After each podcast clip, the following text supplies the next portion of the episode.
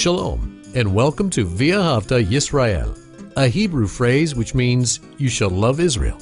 We hope you'll stay with us for the next 30 minutes as our teacher, Dr. Baruch, shares his expository teaching from the Bible. Dr. Baruch is the senior lecturer at the Zera Avraham Institute based in Israel. Although all courses are taught in Hebrew at the Institute, Dr. Baruch is pleased to share this weekly address in English. To find out more about our work in Israel, please visit us on the web at loveisrael.org. That's one word, loveisrael.org. Now, here's Baruch with today's lesson. We all know the verse of Scripture that says, If God is for me, who can be against me? And that verse instructs us that when we are in His will, following His word, doing what God has commanded us to do, living faithfully and obediently, it doesn't matter who the enemy is. We can be assured that in the end, with God, we are going to experience His blessings, His promises. In other words, we are ultimately going to experience victory. That's what salvation speaks to a glorious victory that is related to the promises of God and being one who lives eternally in the kingdom of God. But what happens when we're not living obediently? We're not walking in faith. We're not living out His truth. But we have sinned. We have rebelled. We have demonstrated disobedience to His instructions. Then can we say, God is for me? No, we cannot. But here's the good news. And this is what King David is going to teach us that even at those times when we have failed God, due to our own rebelliousness, our own disobedience, our own sinfulness, God, when we say, I'm sorry, when we repent sincerely, when we desire to turn away from sin and embrace His truth once more, then what happens?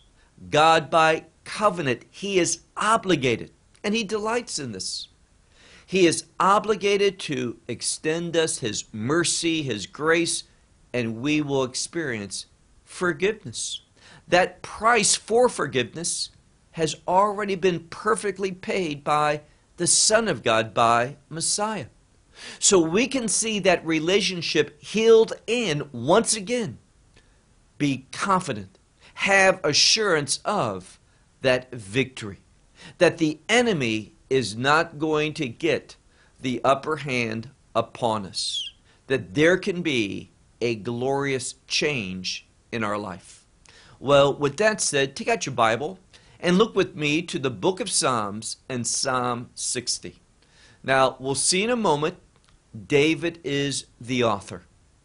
And initially, things aren't going well. David feels as though God has abandoned him, left him. But God doesn't do that in and of himself. When we feel abandoned from God, the reality is that we have moved, that we have turned away, that we have disobeyed. God is always faithful. So let's begin Psalm 60, and it starts with that familiar inscription information to help us have the proper context for understanding the content of, of the psalm. Verse 1 To the chief musician or choir director, upon, and this next word is the word Shushan. And Shushan here speaks of a flower, a beautiful flower, like a lily or a rose. And most scholars see that this is relating to the melody, the way that, that this psalm was chanted, or if there was instruments, the, the sound of the music that accompanied the singing, the chanting of these words. So we write, to the chief musician, that choir leader, upon the lily, that melody, and then we have the word edut, which means witness or testimony. In other words, this psalm is for the purpose of testifying, bearing witness. And what is David going to bear witness to? The faithfulness of God. That God allows, in fact, He encourages, in fact, He commands that when we're not in His will, that change is made. And when we want that change, God will move in our life and He will assist us to get back to where He wants us to be when we are in agreement that that's where we want to be as well. Next, we're told that this is that psalm, and we've seen the last few meet this, this criteria. It is a michtam. And I've mentioned that this tells us that the wisdom, that the content, that the instructions of, of this psalm is more precious, more valuable than the finest gold. Then we're told once more that David, he's the author of it and the purpose of it. The last word in verse 1 is the word le, lamed, which means to teach. So it has the purpose of teaching the, the reader, the one who encounters this 60th Psalm. It's for the purpose of teaching them on how we need to respond when indeed we find ourselves outside of God's will due to our own rebellious. The fact that we are sometimes our greatest enemy. Well, let's move on to the next verse. It says here, verse 2 in Hebrew, when he went forth. Now, most scholars see this as referring to just not David individually going forth, for going forth, but him leading the armies of Israel. So the context, this word tells us the context is that of battle, of warfare. David does have an enemy in this psalm. So when he goes out, and the implication is for war, war with Aram Naharaim, a mighty people, and also Aram Sova. So these two people groups that were strong and posed a great threat to David and his kingdom, the kingdom of Israel. And what happened? Well, look now to the, the second part of this verse where it says, Joab, remember he is a mighty general of David. He frequently is the one who's leading the army and it says, Joab, he returned and he struck. He struck Edom, another enemy of Israel, and he did so in the valley of Salt. And we find that 12,000 men, meaning this, that there were 12,000 men who, who succumbed, who lost their life. Now look at the next verse. Now, it's not sure on how to understand this loss of life. But this is what we know. We know here that, that David fills in this next verse, verse 3 in Hebrew, where it says, God, you have abandoned us. David feels that God has left his people, that there's a problem, that they are left alone. And he says, you have, and this is word to break forth. You have broke forth, and again, against us. Now, that would tell me that the 12,000, Yoav, he turned to go to battle to strike these, these enemies. But what happened? 12,000 men fell to their death. And this is why David is saying now in our verse, he says, God, you have left us, you have abandoned us, you have, have burst forth against us. And then we have the next phrase, which means you have been angry. And the implication is once more, you are angry with us. But David says something. Now, he puts it into the future tense. And the future tense can be used and frequently used in Hebrew for commanding or a request. And that's what David's doing. David knows that God has departed. God's not blessing the children of Israel. God's not blessing David's leadership. And most scholars agree the reason for this is David has been disobedient. Now, sometimes we have clear reference in an inscription of what we're referring to, some biblical time that we can read that as we have done in the past and know what's going on. But most scholars, in fact, I have not seen any that would disagree with this. In this psalm, there's nothing that truly meets the, the biblical narrative to say this is when the psalm was written. But we know David, it was at a time that he felt abandoned by God, and that means David was in disobedience. David wasn't in God's will. He felt that God had struck forth his people and that this 12,000 had fallen and that God was angry. And therefore, what does David say? Remembering, he puts it in the future here, a language of, of request when he says, You return unto us. That's what David wants. He is seeking God to return to the people return to his leadership, lead him, guide him, empower him, give him that revelation, that instruction, so that David can make now wise decisions. And the question is is God going to do that? Yes, he is.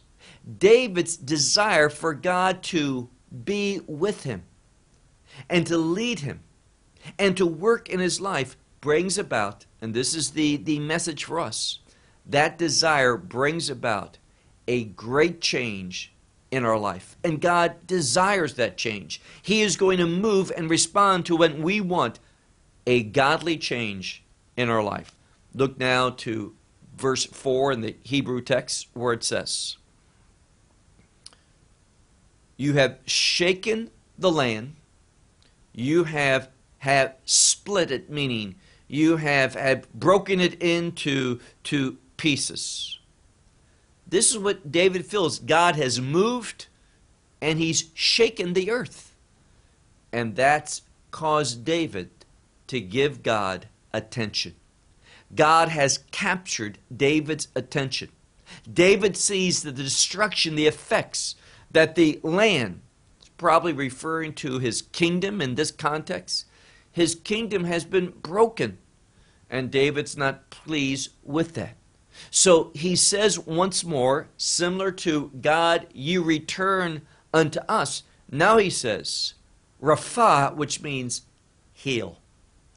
David wants God's healing in his life, in his kingdom, in his call. David wants, and this term healing can be understood as restoration, being restored to spiritual health, which will bring about a godly outcome.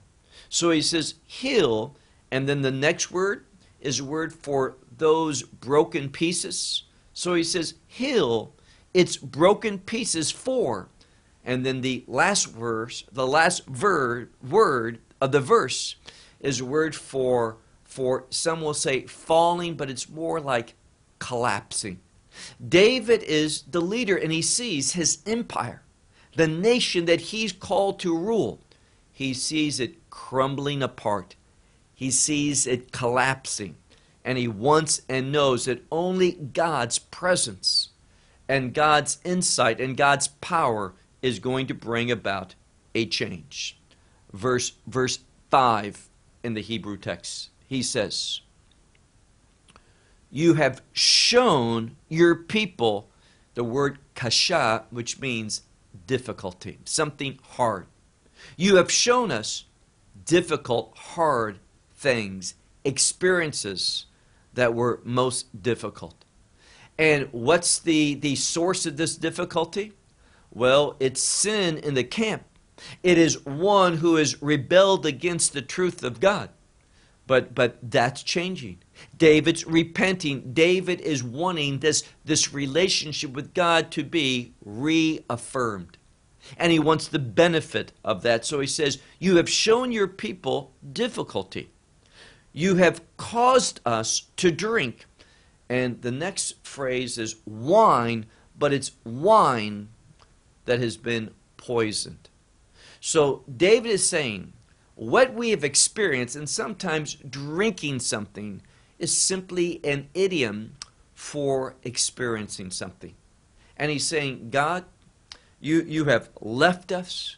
You have broken the land. You have shown us difficulty, and now you've caused us to drink that, that poison. Now, sometimes in English, we've, we've have the expression about having to take your own medicine.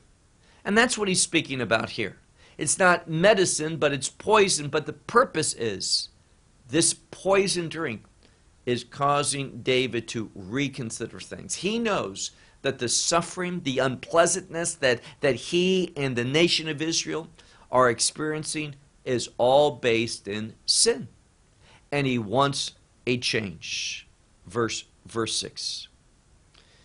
He's still petitioning God. He says, You have set, and here again, it's in the term of desiring this. May this be done. You have set your fear and this is where it gets so significant. If we're going to experience godly change in our life, if He's going to work, if He's going to heal, if He's going to restore, it begins with us giving God priority. And that's how so frequently when I talk about the fear of the Lord, I use that word priority. The fear of the Lord is demonstrating in word and in deed there's a heart change, a mindset that's different.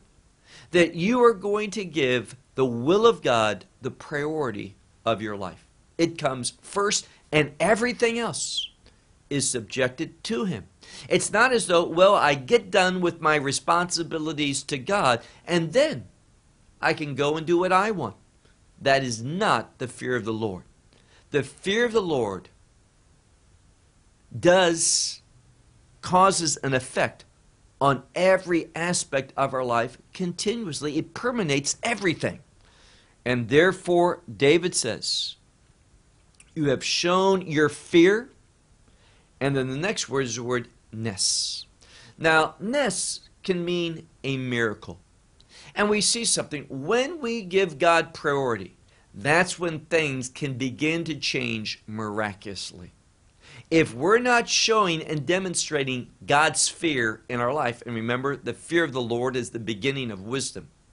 If we're not walking in fear, giving God priority, then, then we shouldn't expect His miraculous assistance. But that word nes can also speak of a, a pole that, that proclaims victory. And when you look here, it says, you have shown your fear. And then we have the word nes. It's interesting. I'm looking at a, a unique copy of the book of Psalms. Now, it's in Hebrew, but underneath the Hebrew is additional Hebrew. One is the biblical text, and the other text underneath is modern Hebrew with, with explanations and the meaning. Now, the word nes, I said, is often translated as a miracle or a, a sign on a pole that proclaims victory. And that's exactly how underneath we have the word nitzachon, which is victory. So it's the fear of the Lord that brings victory into our life, and that victory and that message of, of salvation is all for the purpose of, of glory. Now, what glory are we talking about? The glory of God's will being fulfilled.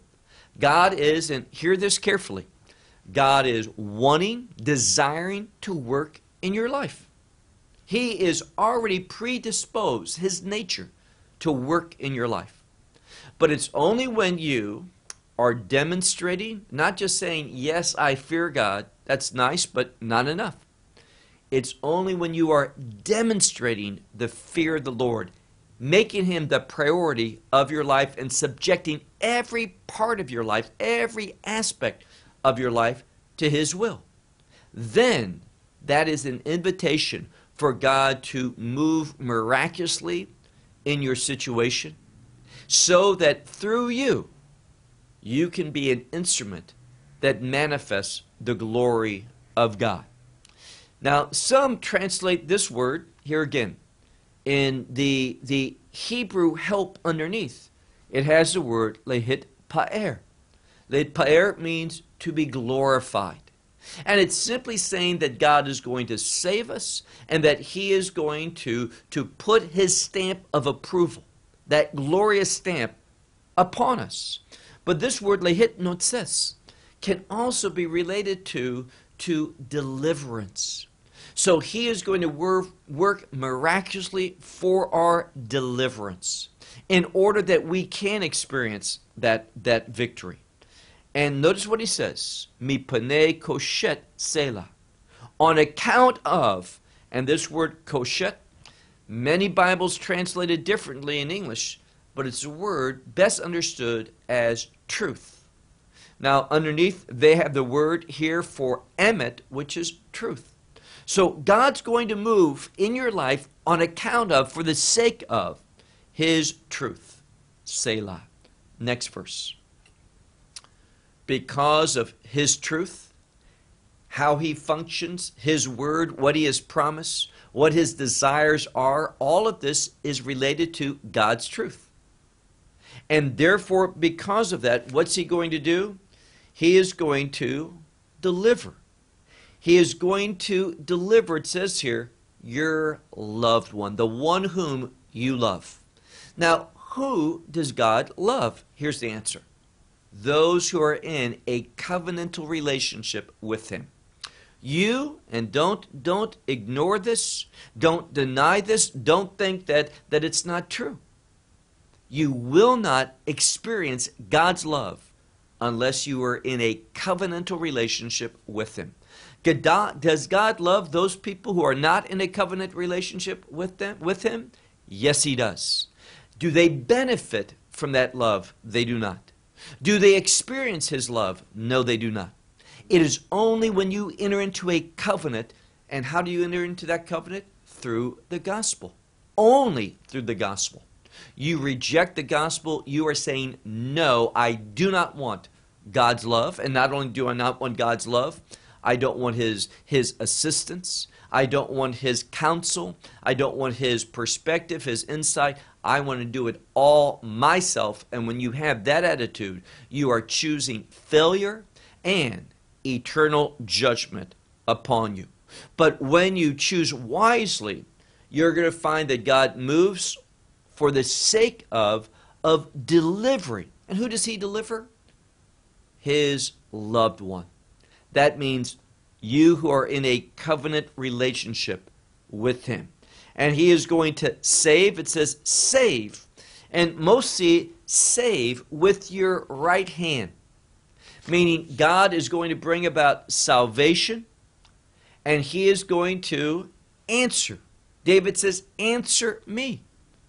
Answer me with this saving right hand in order that I am in position once more in victory. What's victory?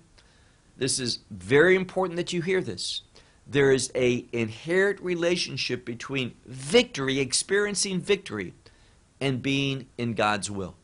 So, when was the last time that when you get before God in prayer that you say, God, help me to be in your will? Not just located, but doing your will. Putting into practice God's purposes, His priorities for our life and for a given situation. That we might be the body of Messiah doing the will of God. Verse, verse 8 in the Hebrew text. Now, beginning with verse 8, we see this change. That, that God is going to, to bring about this change that we see a foreshadowing of by David's requests and notice what, what, what, what is written here. It says, Elohim diber be kodsho, which means, God has spoken in his holiness. Now, holiness is related to the purpose of God. It's related to sanctification, and sanctification is being set apart for a purpose, obviously, the purpose of God. So, what this verse speaks of is that God is speaking to David, and he's speaking to David God's will, his purpose, so that David can demonstrate this obedience, this fear of the Lord, that David can position himself with God's help, God's, God's illumination, back to God's will. And he says, God, he has spoken in his holiness, and notice this. He says, and I will rejoice. Now, the context is this David is seeking God, perhaps for quite some time. And God has initially been silent. David says, I want to repent. I want your mercy. I want to experience your forgiveness. I want to be renewed and restored. But time has passed. God has been quiet. David has felt utterly abandoned. But now there's a change. And with this change, it comes initially by revelation. God speaks. God has spoken in his holiness according to his purposes. And David says, David now knows God's will, what God is calling him to do, how he's supposed to respond in the midst of this very unpleasant situation, which is of his own making. David says, I will rejoice. Understand, there is a close connection between God revealing his illumination, what his will is, and us experiencing joy. See, you can't know true joy unless you know the will of God for your life and for that given situation. It's when I behold God's will, His purpose, that, that I'm going to now be on a pathway as I move towards that of rejoicing. And notice what David says he's going to do. I am going to divide Shechem and the valley of Sukkot I will measure. Now, these are terms saying, I'm going to have authority over these places. I am going to extend my authority, my rule over this place. Shechem. Now, today, Shechem is called by, by the Arabs Nablus. And it's so disheartening to me that, that people come to visit Israel and they use the Arabic terms for these cities rather than the, the biblical names. So David says, I'm going to divide up, meaning I'm going to divide and conquer Shechem and the valley of, of Sukkot. I'm going to measure out, meaning place and order. And it gets better than that. We see this restoration of David exerting authority over these places that apparently were lost. In the battle, he says, Gilead is mine, Manasseh and Ephraim. So these places, and by the way, you need to realize that some of this speaks about the other side of the Jordan River. Now, if you read the book of Samuel, of course, there's two. If you read 1st and 2nd Samuel correctly, you will see that David at one time exerted his rule, his authority over over the Jordan River to the extent where he was right at the the river of called the Euphrates. But now we see that there's a restoration. Gilead is in modern day Jordan he says, Gilead is mine, Manasseh and Ephraim is mine. And then he speaks about Me'oz, Roshi. Roshi is my head, and Me'oz is usually a word for strength. I believe many Bibles translate this, and I'll look at the, the help. It says here, Tihye Magen, meaning will be a, a shield or a protection. And I think many English Bibles translate this word me'oz as a helmet because it protects the head. But it's simply the strength that God's going to be a strength for my head, meaning David's head. And Judah is going to be the place where law is rendered, meaning from the tribe of Judah is going to come the one that, that gives forth and, and enforces law, meaning God's decree. This is a hint of Messiah. This, this attitude, this, this behavior is very messianic. Verse 10. Now, he's talking again about victory and deliverance and restoration. And we're seeing the enemies of, of Israel being spoken of in a defeated way. He says, Moab shall be a, a pot of my washing, meaning this. Probably referring to a pot that was used to, to wash one's feet. Now, that's not an honorable vessel. When someone comes in visiting and comes in from outside, remember, by and large, people wore sandals, their feet would be dirty, and therefore to come into the home, not only would you take off the sandals, but you'd have to wash your feet. And this is referring to that basin, we might say, where one's feet are washed. And then it says, not only against Moab in a very humbling way, that Moab is going to be that vessel of dishonor, also Edom. I will cast my shoe. Now, this is a place, remember, you're going to wash your feet, you take off your shoe, and you would throw it to a place where the shoes were again. Not a place of priority, of prestige in the home, a place of, of simplicity and of no honor. So he says here that Edom, I'm going to cast my, my shoe or my sandal, it's to show dishonor. And unto me, Peleshet. Now, Peleshet is another term that we could say Palestinian. That's where that word comes from.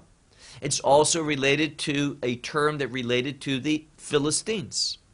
And it says, Unto me the Philistines are going to shout. Now, again, it helps because when I look at the Hebrew that gives the meaning of the ancient Hebrew, it says, Aria Bekol Lehakniam, which means the shouting with a voice that shows a submissiveness to them, meaning this that, that Peleshet is going to shout unto David, acknowledging that they have been subdued, acknowledging their defeat. Verse, verse 11 in the Hebrew text. Who will bring me to the city of, of Matsor? Matsor is a siege. And now David is saying, see, the change has begun. This victory is being realized. This defeat of the enemy. And he's saying, who now is going to bring a siege to the city? It's not going to happen. He says, who is going to going to lead unto Edom? Meaning this. Is, is David going to experience Edom Edom is an enemy. Now, it's already been mentioned two or three times already. And what David is saying is, I'm not seeing that, that enemy, that enemy that wanted to destroy and defeat Israel. I'm not going to see him. He, he's not going to be brought unto me. He's not going to come to, in other words, Jerusalem, the capital city. Now, why isn't he? Now look at the next verse verse 12 in the Hebrew text.